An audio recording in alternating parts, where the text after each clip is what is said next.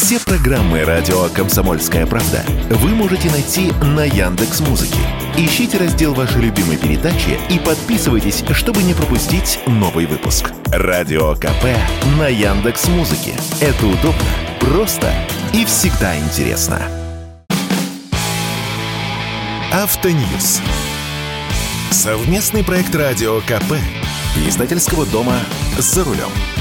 Денис Мантуров объявил о грядущем росте автомобильного производства в наступившем году. Мы должны выйти в общей сложности на производство не менее 800 тысяч автомобилей. В прошлом году это было 600 с небольшим тысяч производства, сказал он. А еще вице-премьер заявил о том, что принято решение о передаче акций российского Nissan АвтоВАЗу для запуска в Петербурге производства автомобилей «Лада» совместно с иностранными производителями. Что это означает? Мы на пороге подъема российского автопрома. С вами Максим Кадаков, главный редактор журнала «За рулем». Судя по прогнозам Минпромторга, в 2023 году производство автомобилей в России может увеличиться более чем на 30%, а объем продаж видится на уровне 1 миллиона автомобилей. Но здесь важно то, что речь идет обо всех сегментах, включая легковые машины, легкие коммерческие автомобили, грузовики и автобусы. А некоторые СМИ начали вдруг сравнивать этот миллион с объемом легкового рынка в 2021 году, когда было продано почти миллион семьсот тысяч легковых и легких коммерческих автомобилей. Это некорректное сравнение. В этом году на легковом рынке все будет скромнее. Наш потолок – 850 тысяч новых автомобилей, включая российское производство и все виды импорта. И даже до этого потолка еще каким-то волшебным образом нужно дотянуться. Мы можем с вами грубо прикинуть этот максимум. Давайте пробежимся по заводам. АвтоВАЗ планирует выпустить 401 тысячу автомобилей. Из них 370 хочет продать на российском рынке. Завод фирмы Хавейл в Тульской области имеют проектную мощность 80 тысяч автомобилей в год, и в начале 2022 года он даже на эту мощность вышел. Предположим, что и в наступившем году все пойдет хорошо. Завод «Москвич» обещает собрать 50 тысяч машин методом крупноузловой сборки, из которых около 10 тысяч должны быть электрическими. В конце 2022 года перезапустился автотор, которому под силу, если все будет в порядке с логистикой, собрать от 50 до 70 тысяч китайских машин разных моделей, тоже методом крупноузловой сборки. Липецкий мотор «Инвест» начал делать электромобили и валют, но едва ли за год можно собрать больше 20 тысяч машин. Можно осторожно прибавить еще 10 тысяч автомобилей, которые должен собрать АвтоВАЗ на мощностях завода Nissan в Петербурге. Все, наш легковой автопром закончился. Если Hyundai не перезапустит свой завод в Петербурге, то мы имеем в сумме 630 тысяч легковых автомобилей. И это возможный максимум. Можно, конечно, с некоторой натяжкой приплюсовать сюда легкие коммерческие автомобили ГАЗ, УАЗ и Солерс. В сумме это может быть еще до 100 тысяч машин. Итого 730 тысяч.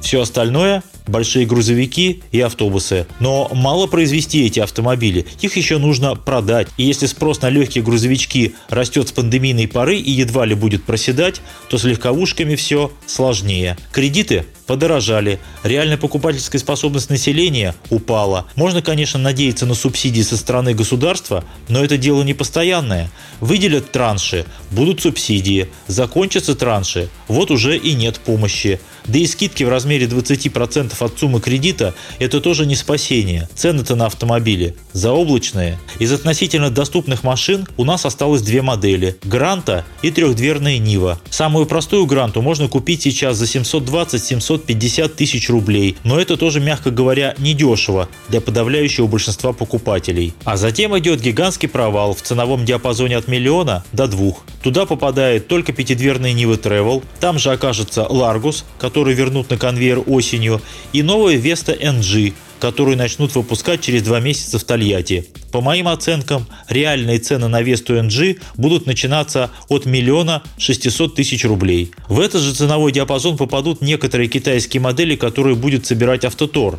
Здесь же и УАЗ, а все остальное будет от 2 миллионов рублей и дороже. Это касается даже газовских соболей с газелями, не говоря уже о полноприводных кроссоверах Хавейл, о москвичах и об электромобилях. В эту же ценовую категорию попадают практически все автомобили, которые возят по альтернативным каналам из-за рубежа. Есть, конечно, слабая надежда на «Лады», которые будут собирать на заводе Nissan в Петербурге. Но, во-первых, их производство развернут только во второй половине года, а сделают в этом году не более 10 тысяч машин. Во-вторых, эти машины разведут по цене с родными «Ладами». На заводе Nissan будут выпускать китайские автомобили под брендом «Лада», поначалу методом крупноузловой сборки, который не дает выигрыша в себестоимости, а постепенно будут углублять локализацию. И с 2025 года начнут полный цикл со сваркой и окраской кузовов. Но чтобы не создавать конкуренцию родным «Ладам», в первую очередь «Вести» и «Ларгусу», в Петербурге станут выпускать более крупные машины